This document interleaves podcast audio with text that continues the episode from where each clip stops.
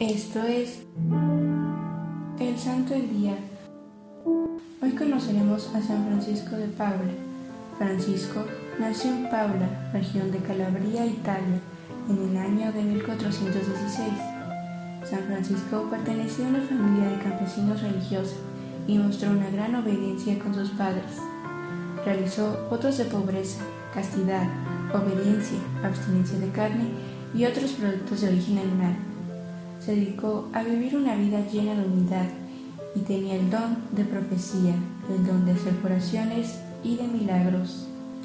Fue un gran ejemplo a seguir, a tal grado que atrajo a varios jóvenes, con los cuales fundó la Orden de los Mínimos, cuyo nombre hace referencia a los últimos de todos los feligreses, que también es conocida como Ermitaños de San Francisco de Asís. Junto con sus discípulos, Vivían de limosnas y utilizaban solo alimentos cuaresmales. Murió un Viernes Santo el 2 de abril de 1507 mientras se encontraba en Francia. Como dato extra te comento que San Francisco de Paula nunca fue ordenado sacerdote.